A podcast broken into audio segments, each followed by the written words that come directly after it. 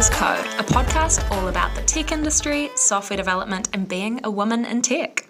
I'm your host, Lola. And I'm your host, Auti. Today is a very exciting episode because we will be chatting with Alexia Hilbertidou. Alexia is the founder of Girlboss New Zealand, New Zealand's largest organisation for young women aged between thirteen and eighteen years old.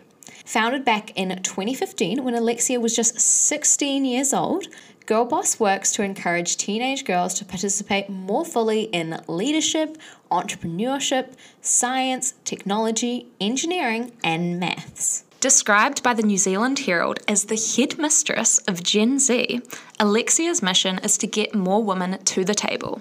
The boardroom table, that is.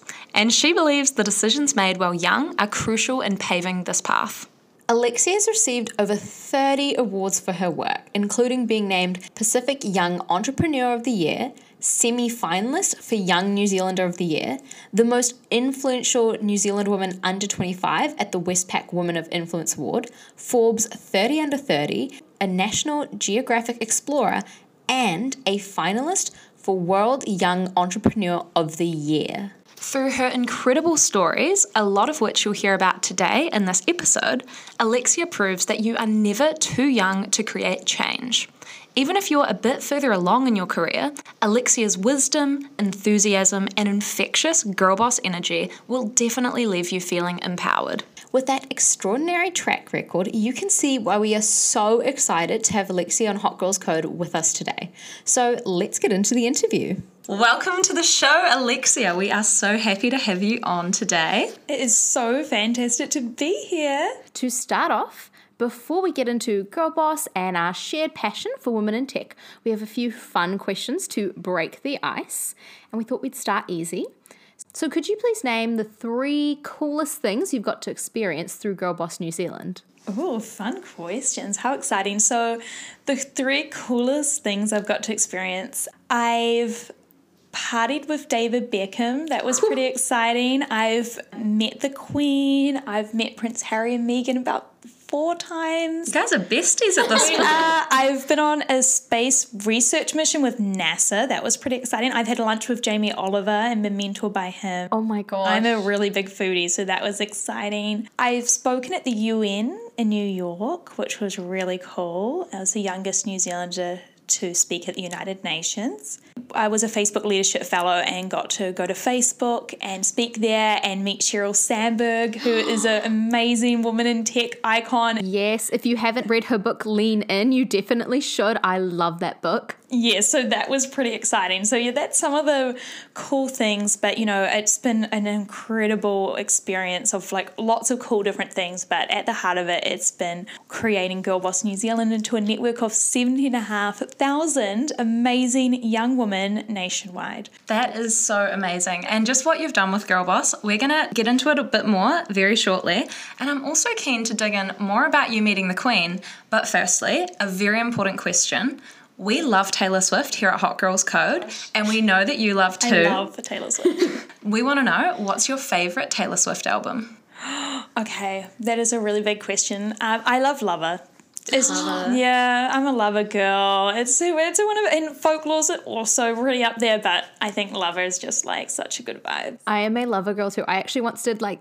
Have you, did you see online there was like a spreadsheet where you had to like yes. rate every single song? Yes. Apparently I'm the speak now girl, not a lover girl, but I, I still identify as a lover girl, you know, that's okay. I feel like speak, I can see why though, because speak now is like, it's not like the first one you think of, but it's like everyone's like reliably good. It's exactly. Like banger after banger, yeah. But you don't even realize it at the time. So as our listeners know, both Lola and I are very feminine girly girls, and Alexia, you are another queen who always has her makeup on point and your hair is gorgeously styled. We actually uh, spent a very long time being like, yeah, Alexia's hair is just so pretty. Oh, thank you, team. So we need to know, what are your top beauty tips?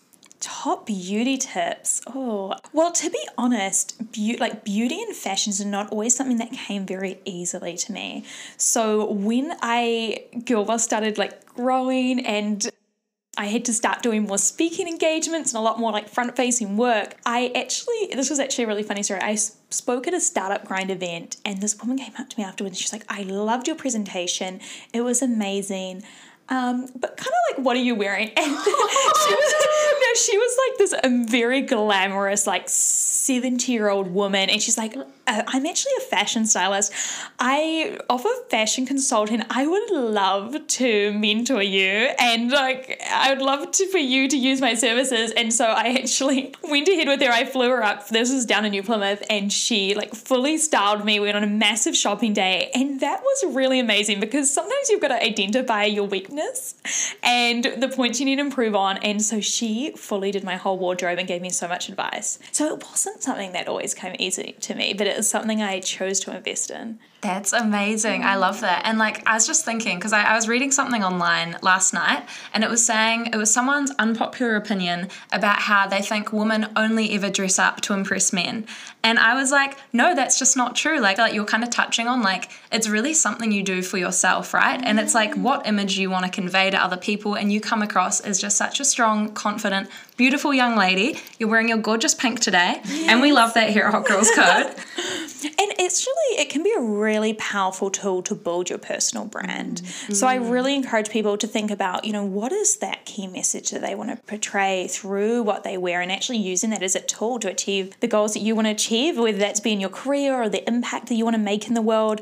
Because if you build a recognizable brand or a recognizable sense of style that makes you feel confident and that makes you feel empowered, you're going to be walking into those meetings and you're going to be giving your best energy and people are going to recognize and remember you because you've got such a distinctive sort of sense of style. I love that. It's like fashion is like an extension of your personality. Like it's not just based on like, oh, what you look like. It's like, actually, no, this is me portraying who I am through what I'm wearing.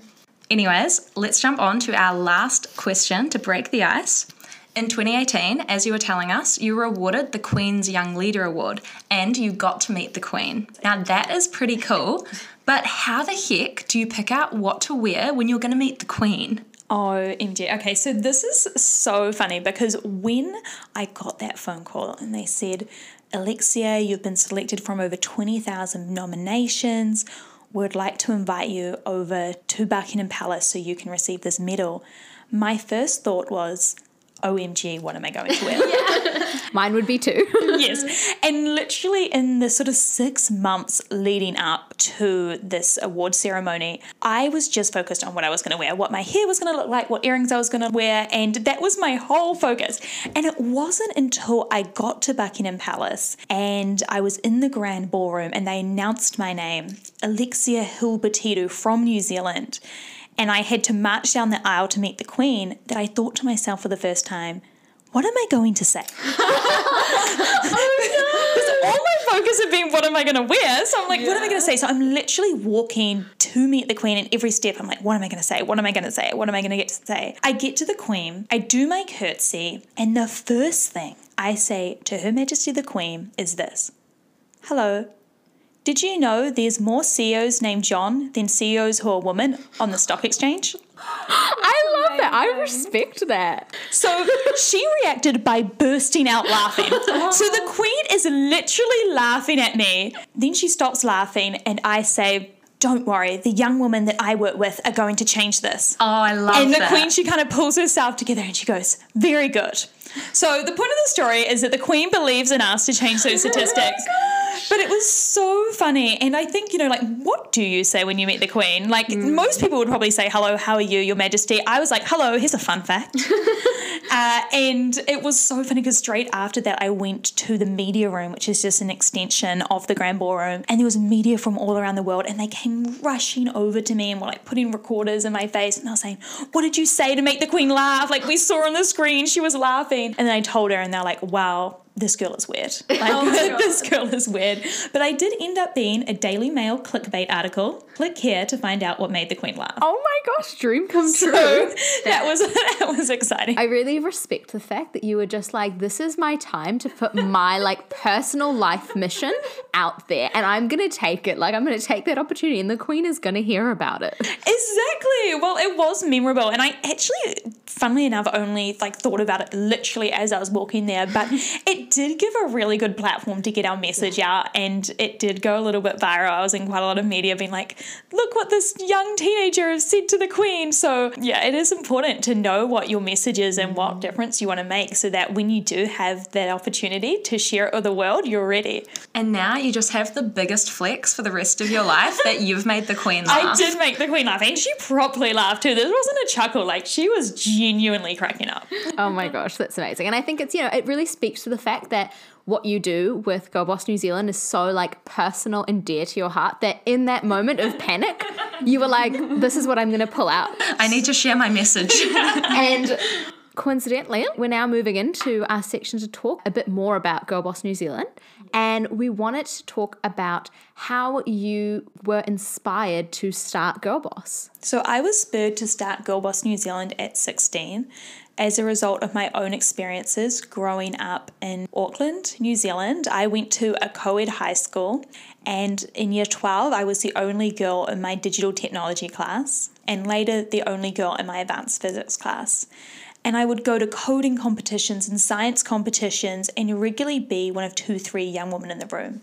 And I just couldn't understand when my female friends were so intelligent and so capable, but didn't always have the confidence to step into these spaces. And I started to feel rather isolated and feel a little bit like the odd one out. But a really defining moment for me was actually when I won a coding competition. So I prepped hard, studied hard, and after two full days of coding, I won this amazing coding competition, and I received a full ride scholarship to study computer science and a paid job at I B M and all of the technology equipment I could possibly imagine. So as you can imagine, I'm feeling pretty excited. I'm feeling on top of the world, and I'm feeling so, feeling really cool, to be honest. I was feeling very cool.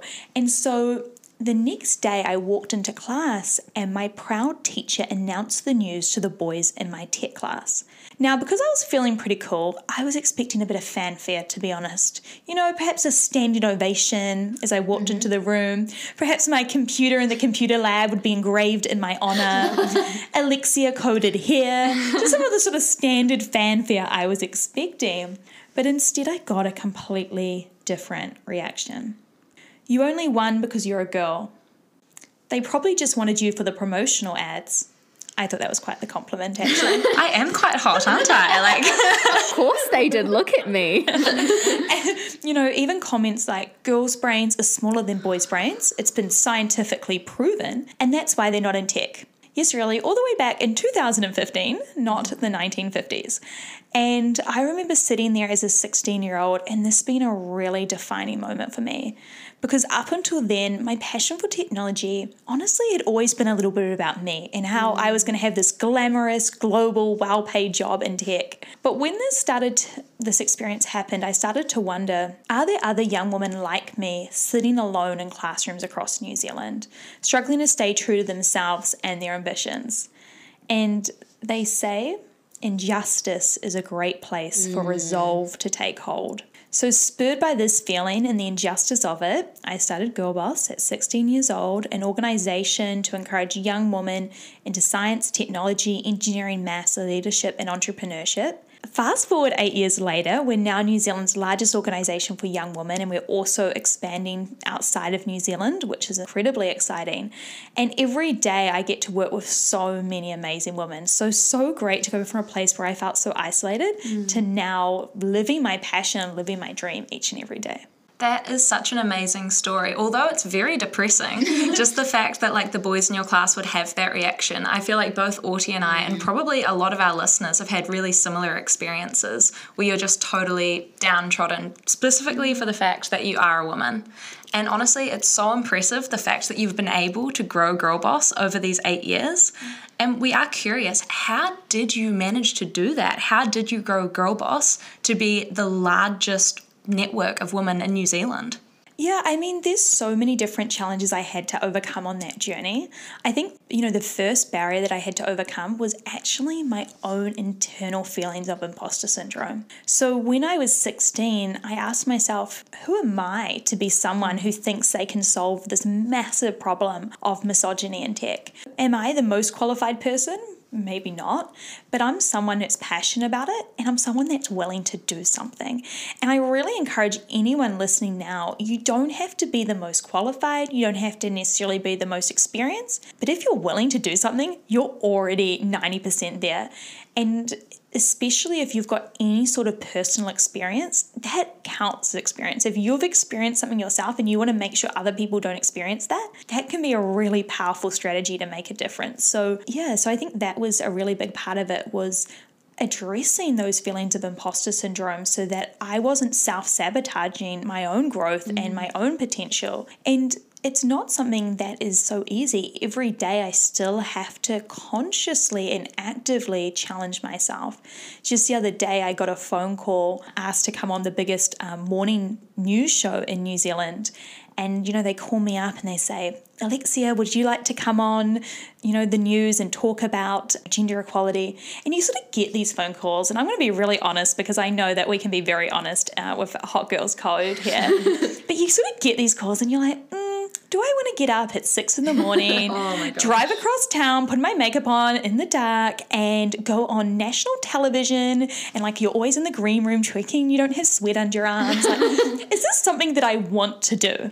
And deep down, you're like, mm, not really. I would rather just roll over, go to sleep in. Live in my little bubble of comfort. Yes, and not put myself outside my comfort zone. But something that my mum always says to me is, you can't complain about the lack of female role models if you refuse to be one. And I really challenge everyone out there to realize that you're not putting yourself out there for yourself. Mm. If you are someone, you are doing it for your community, you're doing it to prove to yourself that, hey, I my voice is worthy, and actually what I have deserves to be shared with the world. And it's really personal, everyone's why, but you've it's so important to find your own why.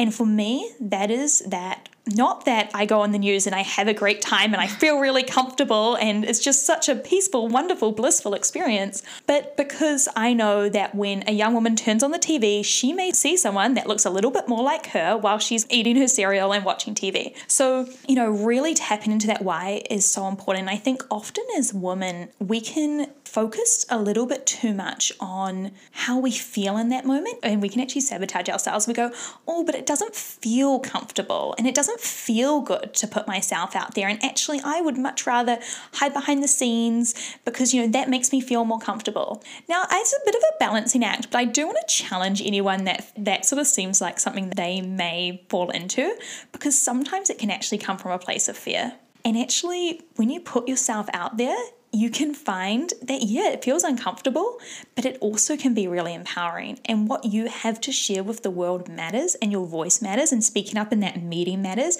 and putting your hand up to present matters.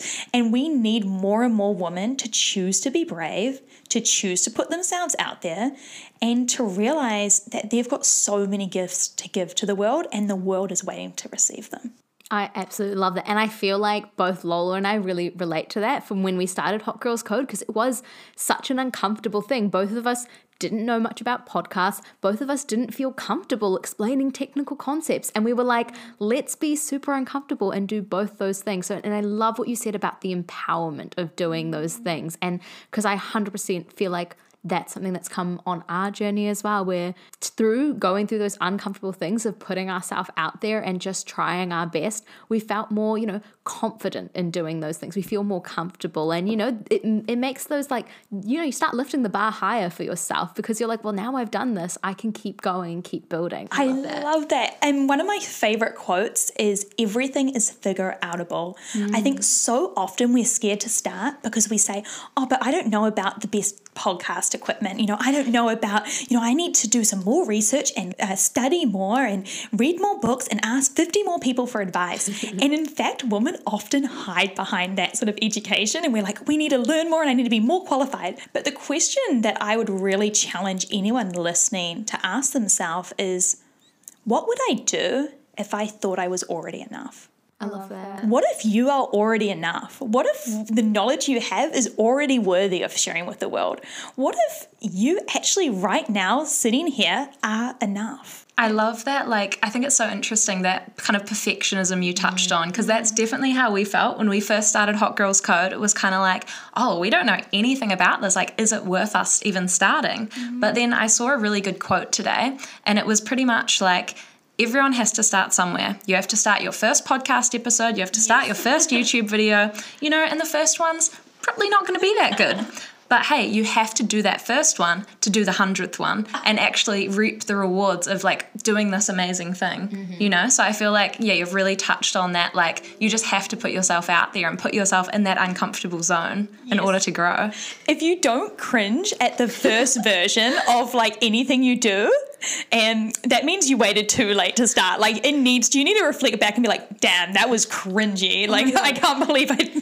I've even done that with like the code I've written, yeah. believe it or not. Like, I look at things from when I like had first started at work, and I'm like, who wrote this? And I'm like, oh, it was me. And I'm like, oh, and then I've been trying to like frame it to myself instead of being like, oh my God, I can't believe I wrote that. Be like, oh my gosh, I've grown so much I that like I can that. now recognize how bad that was. I find like the conversations around cringe so interesting, because people will be like, oh, that's cringe. And like, I'm sure a lot of people might even say like, me and Autie are cringe, or you're cringe oh, yeah. for things that you're oh, doing, you definitely. know? And it's like, I like to embrace that cringe, because the cringe has more to do with how you feel about me than it has to do about me and how I feel about myself. So if you want to think that I'm cringe, then like, good for you, but that's not going to stop me. And guess what? I'm having a lot of fun being cringe, so maybe you should try it. I love that. And I think often what's considered cringe is actually earnestness. Mm, totally. And what the world needs is more earnest people, people that believe that they can make a difference, people that are courageous enough to put themselves out there. That's what the world needs. So if there's anyone listening to this who is very earnest, or maybe some people might call it cringe, we can re-embrace that term, then just lean into it. Every single person that's made a big difference in the lives of others has embraced an earnest, hopeful, and optimistic outlook on life. And they've been courageous enough to say, yeah, I can do that. one hundred percent. And yeah, I highly encourage anyone that like maybe gets labeled as earnest or naive. I quite often get told that I'm naive, and I'm literally like, it's not that I don't know the bad things. I just choose to decide to not let them affect me, and I choose to not have them be a factor. And, you know, maybe the bad thing will happen. Maybe it'll be the bad outcome. Me predicting that isn't going to make it any easier, so I may as well hope for the best. I love that. I can definitely was labelled as naive, earnest, cringe. Why is she always so excited and smiley? Like, what is wrong with her? But, you know, you just got to embrace yourself. And that actually reminds me of a piece of advice that I received from Jamie Oliver, in fact, when I was in London. Just a little bit of a backstory on Jamie Oliver. He's the single most charismatic person I've ever met. He's a celebrity chef. He's an owner of a half a billion dollar empire, and he likes to mentor young activists. So I was lucky to be mentored by him when I was in London. And he shared with me a piece of advice that was so inspiring, that inspires me each and every day. And he said, Alexia, when I started my very first restaurant at age twenty-five, I made the decision to only employ people from the following backgrounds. One, be homeless. Two, have drug and alcohol problems, or three, have just left prison. That was the criteria for who could work at Jamie's very first restaurant. Now, when he shared that mission with the people around him, they thought he was absolutely crazy. His own father didn't speak to him for a year, as he thought he was throwing away his life to give a hand up to others. So Jamie definitely was naive or earnest, maybe even cringe by some people's definitions. But because he chose to do that, it was the single most decision which completely changed Jamie's life forever. Once people heard about the mission, it turned him and his restaurant into an overnight success story. People were waiting months in advance to get a booking at this restaurant started by a first-time chef. And when he, he shared that story with me, and then he said, when you walk into a boardroom, when you walk into a meeting, who is the person that holds the most power? The one with the most hope. Be the one with hope, be the one with vision, be the one with optimism. And if you look at any great leader, they always led with optimism. They always led with vision. And they always believed that it could be done, even if other people thought it was earnest, or they thought it was cringe, or they thought it was naive. And that's actually when the greatest breakthroughs happen. I love that, like, naivety and, like, hopefulness, viewing that actually as a massive strength as opposed to the weakness that people kind of convey it as currently. Absolutely, right? So next time someone tells you you're naive, you just say, I'm hopeful. Thank you. And I'm a leader as a result. And you can share with them that Jamie Oliver story as well. So the term Girlboss is, you know, the brand of your company and all of that. And it's something that's really evolved over the internet over the years. You know, there's that meme recently of Girlboss, gaslight, gatekeep, and all of that yeah. stuff. And we were wondering, what does the term Girlboss mean to you? Yeah, I mean, I love the term Girlboss, and it is a really powerful way to really connect yourself into a sort of a wider movement, because it's really able to say, hey, I love making a difference. I'm passionate about business. I'm passionate about leadership, but I'm also sort of part of a movement of other women that are doing the same. So for us as such a community-based organization, it really works. And everyone's like, I'm a Girlboss, and my we're, we're all Girlbosses, and we're all leading towards this wider vision of raising women and girls everywhere. And I mean, even in terms of the idea of things going in and out of trend, I totally get that. There was times where, you know, Girlboss was considered a little bit cringe, but then actually now on TikTok it's being really reclaimed, and now everyone's like, yeah, like even girls come to events and they're like, yeah, girl, Girlboss, gaskeep, like gaslight, gatekeep, and they're loving it. Like when I first heard that, I was like, oh, that might be a bit concerning for our brand, but luckily TikTok's trends come and go so quickly that now everyone's re-embracing it. They're like, yes, that's so like really cool. So just on that point, I think so often, particularly with cancel culture and particularly with a lot of fast trends that we have right now, you know, you can feel that things come in and out of favor. And there may be even times where yourself or your business, your industry goes in and out of favor. But as long as you're connected to your why, as long as you believe you're adding value to the world and the people that know you well, the customers that know you well, your community that knows you well, knows what you stand for and believes in it, that's what truly matters. So I really, you know, I really encourage, and anyone that, like, you look at even like celebrities that come in and out of favor. Like, for example, look at Taylor Swift. There was times where Taylor Swift had a number one Twitter trend, which was Taylor Swift is over. I now she is just doing in the middle of the most successful tour in human history, a billion dollar tour. Look at Barbie. Mm-hmm. It was addressed in the Barbie movie. Barbie at a time was cancelled. Now it is the first female-directed movie to reach a billion dollars. So if any of these people decided, hey, I'm going to let other people's opinions define me and define my story, they would have not gone on to be the incredible success stories they are, and gone on to inspire so many people and give so much positivity and hope and great experiences to so many people. So don't let anyone define you or tell you that, oh, that's not cool right now and that's not in trend. If you just know what you're passionate about and you stay on that journey, you will eventually be like Taylor Swift. So Girlboss's mission is to get more women into the boardroom, into tech, and into technical roles.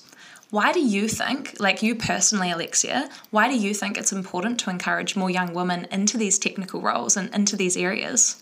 I love technology. I want more women to step into technology. So many reasons, I think. First lens is because we need women to be at the forefront, and technology is the most exciting, and it's an industry where you can scale your impact and impact millions and maybe even billions of people, and there's very few industries that you can do that and make such a scalable impact than technology. Second of all, technology is a very highly paid industry, mm. and I'm really passionate about women getting paid well. I'm passionate about women being wealthy. I'm passionate about women having financial independence. So that's why I think going into technology and getting paid well is an incredible thing. A quote that I love is, without financial inequity between men and women, the patriarchy has nothing to stand on. So I would love to see more women into technology so that they can get more money, so that they can make more of an impact, so that they can be financially independent and not have to rely on anyone, and that they can have choices, purpose, and power. Absolutely. I totally agree. And like, that is why we are so passionate about doing Hot Girls Code and showing like tech isn't as scary as it seems to be. And actually you can get a six figure salary with like, not, you don't even necessarily need a degree if you manage to build those technical skills. So yeah, I really love that you touched on that. Um, something we really love about your brand is you're all about women empowering each other and helping each other and working together. Why do you think it's so important for us women to help empower each other, especially in these male-dominated industries? Yes, women supporting women is literally my driving mission in life. I love nothing more than a girl's girl. I love nothing more than a woman who is celebrates another woman's success and wants to build them up. I love it when women see each other as collaborators, not competitors, and realize that there's enough seats at the table for all of us. So I just think, you know, it's so important because it's often goes against some of the messaging we've actually received growing up, where we have actually received so much messaging from society to teach us to see women as competition, competition for the attention of men, competition that there's only enough seats at the table for one token woman and not seats at the table for fifty percent of the world's population. And so often it can be tempting to sort of buy into these narratives. But when we say, no, hold on, women are not my competition. Other women are not a threat to me. I don't need to fight for anything because there's enough for all of us, and we can all succeed and we can all lift each other up and we can have abundance. I can achieve all my dreams and my fellow sisters can do the same. We're actually standing up against those messages and we're really stepping into our true power and potential. And the best thing we can do, and actually any minority can do, is actually stick together and uplift each other, because that's when real change and impact can happen. one hundred percent. And I, I find it, it's really interesting. You're kind of touching on that stereotype of like career-driven woman who gets above the glass ceiling and then puts the door back down, right? Mm-hmm. And doesn't want other women to come up with her, which is, yeah, really interesting kind of messaging that we've all been taught growing up, is that that's what women are inherently like. They're inherently competitive with other women and want to be better, or, you know, for ma- vying for men's attention and stuff like that.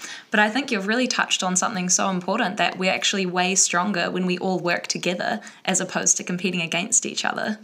So I want to move on to something slightly different now. So Alexia, you've recently got your master's in emerging tech. So firstly, congratulations. That is so, so cool. Secondly, we want to know what excites you about emerging tech. Thank you so much. Yes, it was a journey writing that thesis. And it was many, many hours of typing on my computer and revising and learning and revising. And many times I was like, I want to give up.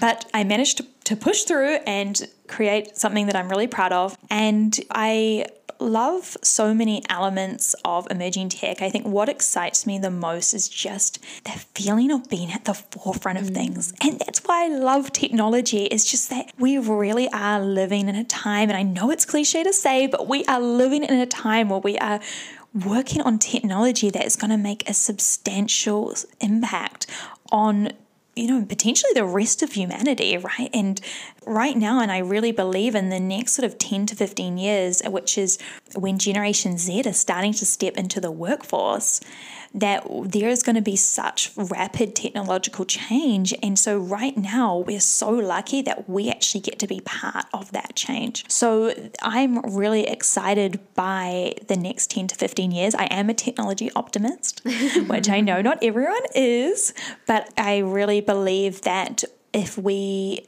have the right voices at the table, if we have enough diverse voices at the table, and when I say the table, I mean the decision-making table, then we can create technology that solves some of the world's most pressing problems and brings so many people with us. I wanted to dig into that like a little bit more. So obviously coming from your background of Girlboss and the fact that you've done your master's in emerging tech, we're wondering, how do you think women can become game changers in emerging tech? How can, you know, the way it's kind of going, how can women shift that? How can they change that? Yeah, I think why I am quite excited about emerging tech specifically is like, even if we look at A I, there's actually still relatively few A I experts in the world, right? In the most advanced sense. So uh, I actually, I actually read a stat, but it was like across, like across America, there's like eighty-six A I, like official A I experts, like or something. It was like very low. It was like sub one hundred of like the highest level of A I expert. And I was like, hmm. So if there's like one hundred, let's say, then we only need fifty women to become A I experts, and then we're going to be at fifty percent, and they might go on to be the most powerful uh, set of like knowledge and understanding in the world. That's very exciting.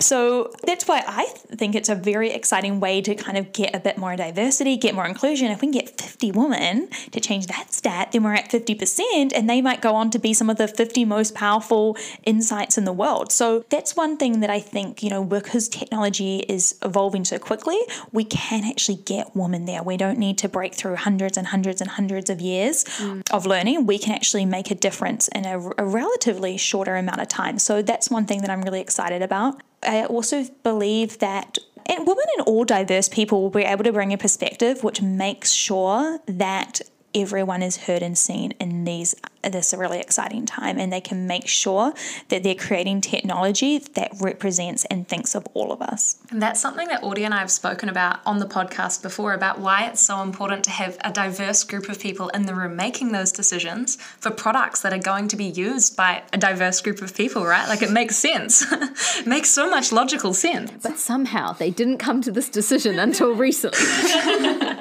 But yeah, I think that's a really amazing point you bring up, that with emerging tech, everything is changing so quickly that women do actually have the opportunity to get to the forefront of that. So yeah, that's an amazing like perspective and way to look at things. I love that it's, you know, it's work harder, uh, work smarter, not harder. It's like, well, yeah. We don't need to get hundreds of women. We can get fifty, and they'll be the the leaders and the thought leaders in this space. And I've never considered that. So that was, love that. Exactly. And I would love to see more thought leadership when it comes to women. Like, I read a stat recently that like under ten percent of all LinkedIn posts are actually posted by women, no. despite the platform being basically fifty-fifty, because women are just so much less likely to post on LinkedIn and to give their opinion on matters and to put their voice out there. And so I would love, if any women are listening now, I would love to challenge you to show some thought leadership, whether that is sharing, re- even just resharing a post on your Instagram stories, even if that is posting on LinkedIn, if you do have a LinkedIn, because I want to see more women in tech as role models, as thought leaders, putting their opinion out there, uh, speaking at events. I mean, this is what I would love to see, because I think there's real power in that. Because when people will start to think of leaders in tech or leaders in A I, they'll start to think of more diverse voices and faces. And I think that is really powerful for changing those stereotypes. That's very interesting that only ten percent of LinkedIn posts come from women. And I think this also kind of touches on the topic we're keen to dig into next, which is authenticity and being yourself. So if you if you want to be a thought leader, you kind of have to have your own opinions about things, right? And you have to be authentically yourself, or else it's just probably not going to come across great, and people aren't really going to trust you as a leader if you're not, you know, clearly being authentic, if it is obvious that you're faking it or not not conveying your truest opinions.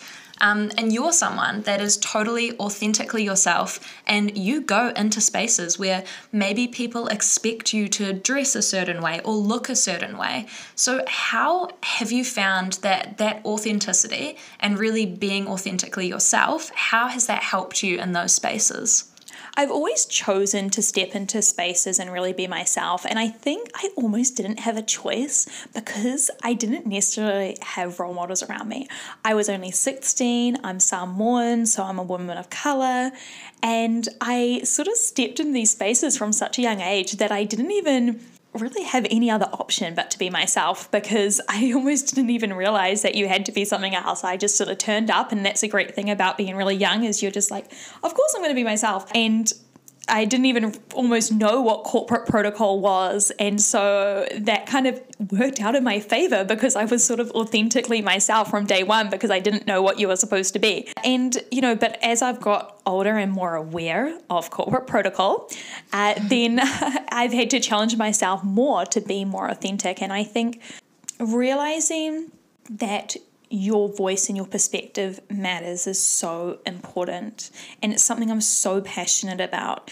When you walk into a room, it can be so tempting to say, who am I to deserve to be here? Who am I to speak up and ask that question? But in fact, reframing that and saying, I'm so grateful that I can share my unique perspective. Oh, I'm so lucky that I'm actually the only person with this background who can actually speak on behalf of this community. Oh, I'm so excited. And, you know, like I literally sound ridiculously naive, but it works, team. Like so cringe. The next time you feel fearful, just be like, wow, I'm so lucky I get to put myself outside my comfort zone. And, you know, just kind of having these sort of ridiculously optimistic, like reframing in your head is actually effective. And I have to make it so ridiculously optimistic to like cancel out my feelings of fear. So I'll literally say, wow, I'm so lucky I get to go in and speak to all these senior leaders today.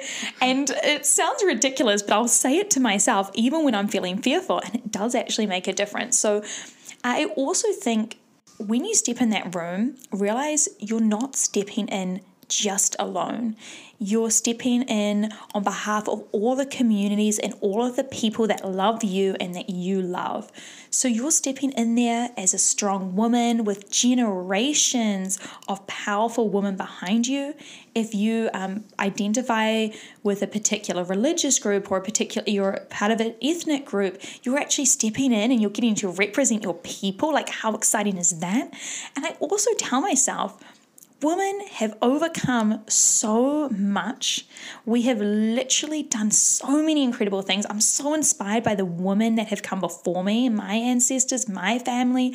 I'm so inspired by suffragettes who literally threw themselves in front of carriages to get to be where we are today and to have the opportunity to step into these spaces. I'm living my ancestors' wildest dreams each and every day. I step into work and I get to be in a position where I can make an impact, and I try and draw strength from that. And I really encourage you, anyone listening, to ask yourself, who are the people that I draw strength from? Who are the people that make me feel the most brave? Who makes me feel the most brave? And try and surround yourself with as many people like that as possible. And that may be your friends, that may be your families, it may even be influencers or, um, you know, content creators that make you feel brave, empowered and inspired. That's the people who you should be spending the most time with. I do love that answer. And I love how you've kind of taken it as all those things that make you uniquely you and that, you know, make you your authentic self. Those are your superpowers, and not just because they make you you, but because of the people that they connect you with. And I've, I've never considered it that way. I've never considered, like, you know, the fact that I've got all of these things that maybe I'm scared to show, I'm scared to bring up. Those are actually superpowers that I can draw from, from the generations behind me and from all the other people that it represent. And I also love that you took that, you know, that naivety that you sometimes get given, and you've used that as a tool to help yourself feel stronger when you walk into those rooms. Exactly. It's like the concept, and some people might have seen it on TikTok, of like be delulu or like oh, be yes. delusional.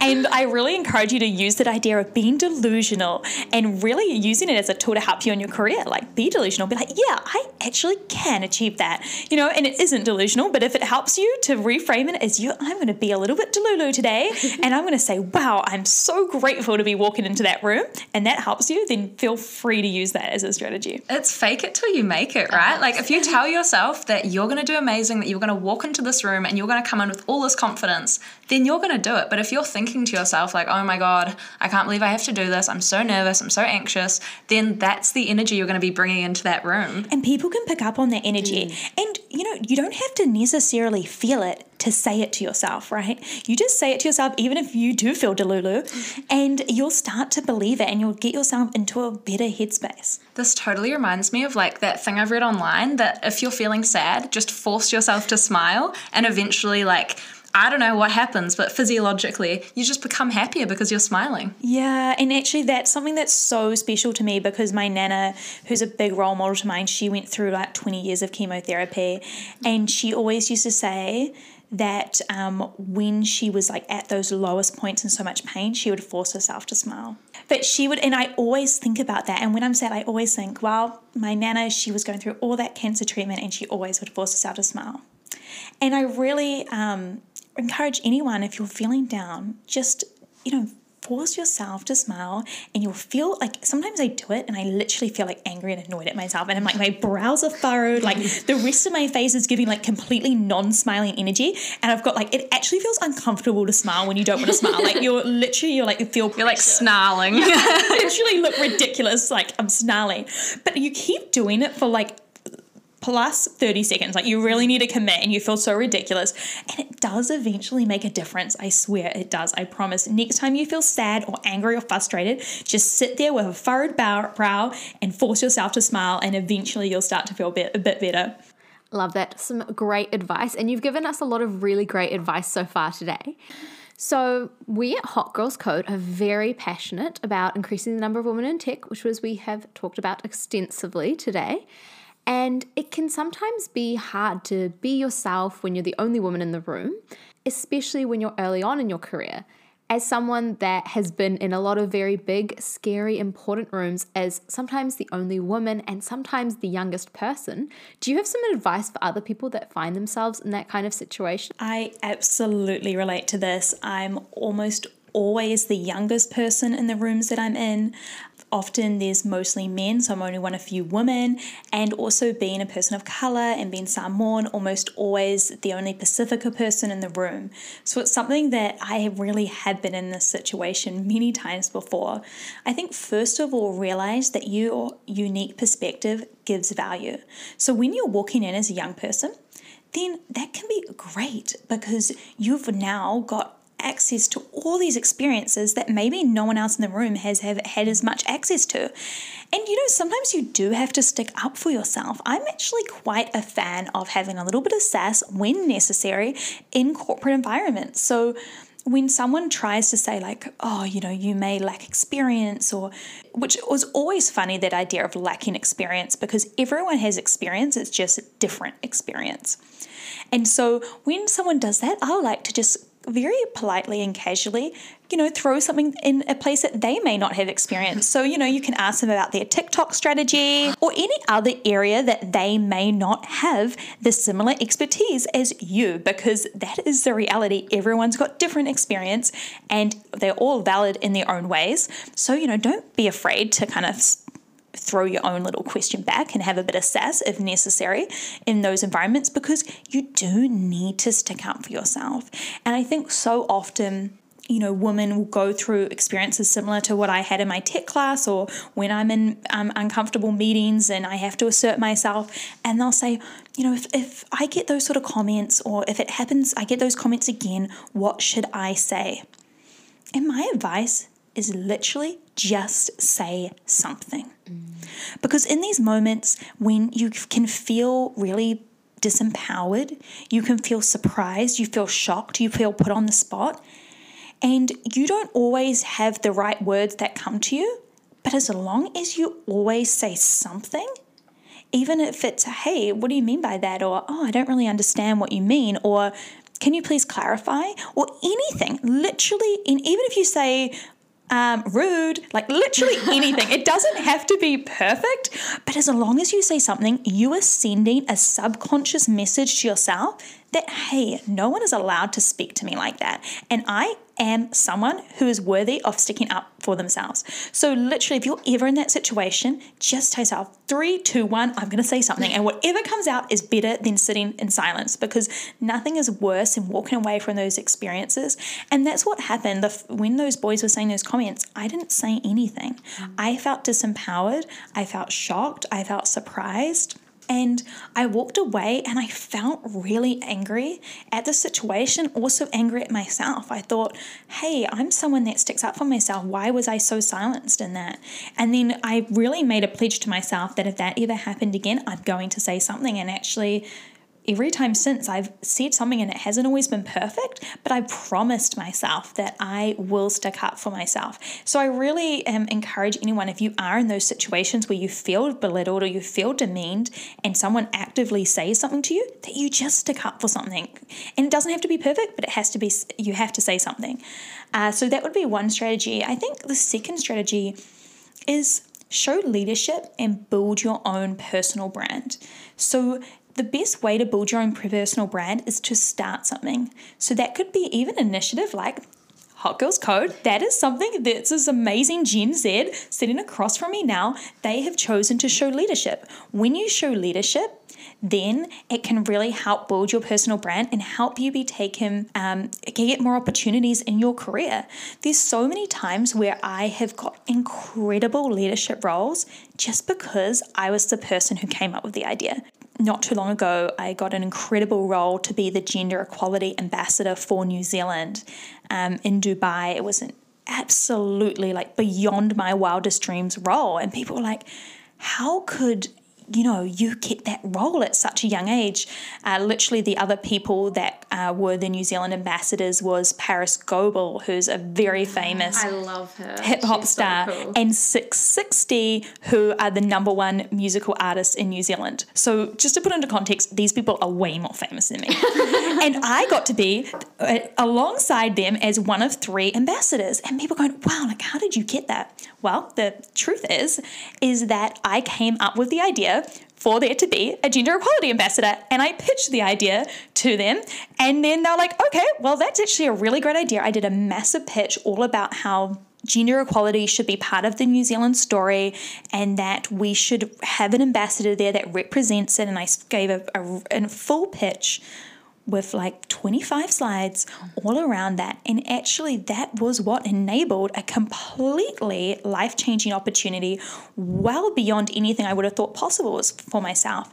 And so many Girlboss people that I've mentored, I've told them, if you walk into your direct manager's room and you have an idea for how to improve a system, how to improve a process, have a new idea to make that company better, then you will usually get a leadership position on that project beyond what you would do if you hadn't come up with that idea. People will give you some form of semi-leadership position just because it was your idea. And that is a great way to hack your career as a young person or as um, someone in working in tech who wants to accelerate faster. Coming up with ideas, joining random project teams and getting that uh, those sort of opportunities is a really great way to hack your career.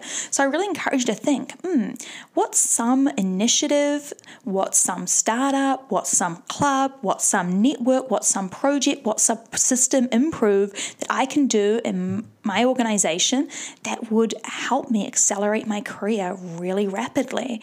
Uh, and I really encourage anyone listening to think, what's a hack that I do? We want to all be hacking our careers. We want to be accelerating really fast, and we can do that by boosting our personal brand, showing leadership, and being uh, starting projects and initiatives within our organizations. I love that. I love how it's like, if you feel like there isn't that space for you, make that space, make that space happen. Totally, right? And can you imagine if, I, like, to be the Gender Equality Ambassador for New Zealand, I wouldn't have necessarily got picked for that role if they just, like, put it out there. They would have probably handpicked probably like a, literally like a former prime minister or someone like it, like it's a very prestigious role. But because there wasn't one and I came up with the idea, they're like, oh, well, I suppose you can do it because it was your idea.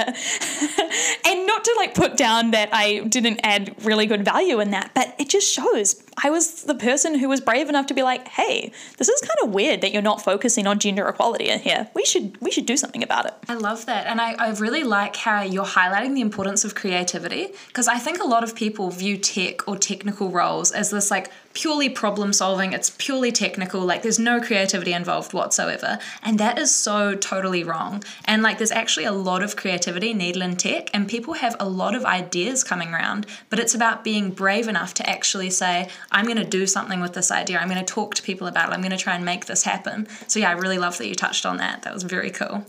Now, before we finish off today and move into our quick fire questions, if people are keen to get involved in Girlboss New Zealand initiatives, or they're just interested in following along you on your journey, how can they get amongst it? So it is completely free to join Girlboss, and we are expanding to young women outside New Zealand. So even if you're outside New Zealand, you can join. Uh, so it's just go to the Girlboss New Zealand website, w w w dot girlboss dot n z. It's completely free to get involved. We run programs and initiatives throughout the year where you can connect with incredible other young women passionate about tech and be inspired by some amazing role models. So it's free. It's awesome. You'll make lots of friends. Definitely get connected. I would love to stay in touch with some amazing Hot Girls Codes listeners. Yay, get involved, Hot Girls. So as we come to the end, we like to do these quick fire questions to finish up. And the very first one, I think this is going to be quite hard for you because you've done a lot of cool things, is what's the best job you've had and why? And you can't say being the founder and C E O of Girlboss. You have to be more like fine-grained than that. O M G, I was just about to say being the founder and C E O of Girlboss. You cannot just take my top answer out of my mouth. But um, uh, the, the best job that I've had, well, me, I've, okay, I started Girlboss at sixteen, so the only other job I had was working in a fish and chip shop. And so that must have taped the top, right? Like that was not the best job that I've had, but because you've locked out all other options, I will lock in working at a fish and chip shop. Because it helps you, you know, get your customer experience. It was terrible, team. There was no pause. I was so bad. And look, honestly, I think it's a good example. So at the fish and chip shop, I was genuinely very bad at my job. I lost a lot of confidence. I'm not good at practical tasks. I'm really like airy-fairy. I would have burned the chips. I would couldn't chop very quickly. Very useless. But I could have, if that was my only experience, I could have walked away from that saying, wow, I'm a really useless and incompetent person. And I am like don't have any value to give. So I think what's the sort of the magical story into that is make sure you're in the right rooms where your gifts are recognized. Because back of the fish and chip shop, and it was actually a seafood retailer, so my biggest job was removing little crabs from oysters, I'm not joking, and like other shellfish. I was extremely slow. I was the slowest person at removing crabs from shellfish they've ever seen. But you've got to be in rooms where you're celebrated. I was not celebrated when I was removing crabs from shellfish. And if I I let that define me, I would have thought that I've got no value to give and I can't even do a job like that. So what? Who am I to think I can do anything? So make sure you're in the right rooms is the point of that story. That is such good advice because you deserve to be in the boardroom, not the back room of the fish shop. Our second quickfire question, what do you enjoy the most about coding? Oh, I... I used to code a lot more than I do now, to be fair, but I think what is, I did just code about three days ago, so that was exciting to get back into it, uh, is really when it works. I mean, when, and I think it's a funny one because it like, it doesn't work, it doesn't work, and you're like so frustrated, and then it suddenly works, and you're like, yes. It was all worth it. Yeah, yeah, I'm a genius. That is the best time. What was the first coding language you learned? Oh, yeah, H T M L, C S S. I think we're three for three in our yeah. interviews. It was technically ours as well because of Tumblr, so yeah, both of true. us used to, you know, do Tumblr I actually things. forgot about that. I used to do Tumblr things back in the day, I and that was even earlier than that, and that also was H T M L. Yeah. You don't remember, like, oh, it's all just a vivid memory. It is so awesome how Tumblr really has just, like, given so many women their first coding experience. I hope I every woman realised that that was a tech experience. We both didn't until we started this podcast, and we were both like, wait a second. And like our very first episode, and I've had multiple people reach out being like, I didn't realise that I used, like, I've always said I couldn't code because I don't have a coding brain, and then I heard you guys talk about the Tumblr. fact, yeah, about Tumblr themes, and you were like, I used to pump out themes all the time, and you're like, clearly you are a coder. I love that. Next quickfire question. What do you think is your biggest strength in your career? My biggest strength is bringing people with me. That is absolutely my biggest strength, and really bringing people along for the ride, and also not being afraid to take the uncommon path. So throughout my journey, I've always been a little bit different. I've always been the odd one out. I was studying tech when none of my friends were. I was, you know, the only girl in so many spaces. And even when I told my mum at sixteen that I wanted to start my very own social enterprise, she replied, why don't you go to university, get a normal job, and then you can just donate to charity? But I chose to ignore that advice, spurred by the belief if you want opportunities that not many people get, you need to make choices not many people make. You need to make the choice to study tech when none of your friends are. You need to make the choice to put your hand up and lead on that project. You need to make the choice to choose to put yourself into places where you can speak publicly and use public speaking, which is a really powerful uh, tool to actually increase the reach of your message. So, you know, choosing to be a little bit different is such a powerful tool that will get you so far in life. And as for my mum, she now works full-time for me. I'm her boss, so I got the last laugh there. That's so good. Our second to last question is, what is one thing you wish you knew before you got into tech? I thought I wasn't good at it because no one else was sharing their failures, and it wasn't until, and this was in my tech class, I actually got, I won the tech award for the best, like the best coder in my school, and I was like, but wait, I'd always been talking about how my code was playing up, how my code wasn't working, and they've just breezed through everything. Their code was always working amazingly for the first time, and they never had any problems, and they were so confident.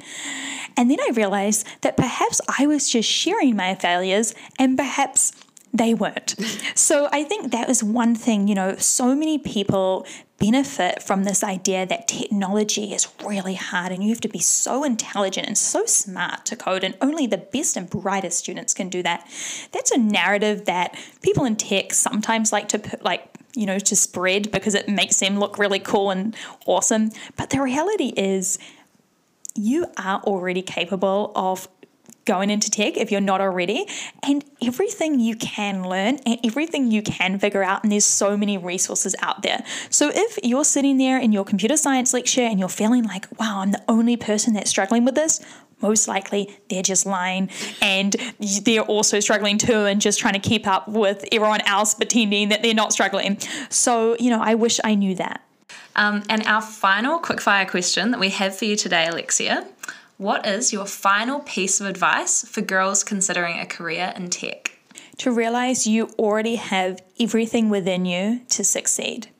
I think so often as women, we kind of wait for permission from others. It's like we're already, like we're back in primary school putting our hand up to ask to go to the bathroom.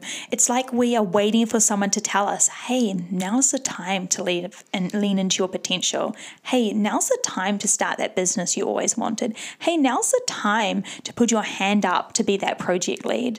But in fact, you're not going to get that permission from anyone but yourself.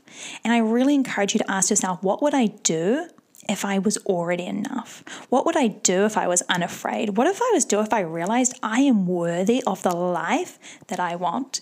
And to go after that, be unapologetically ambitious, bring people with you, find other women that make you feel brave, and never be afraid to take the uncommon path. Oh my gosh, I got chills from all of that. That was amazing.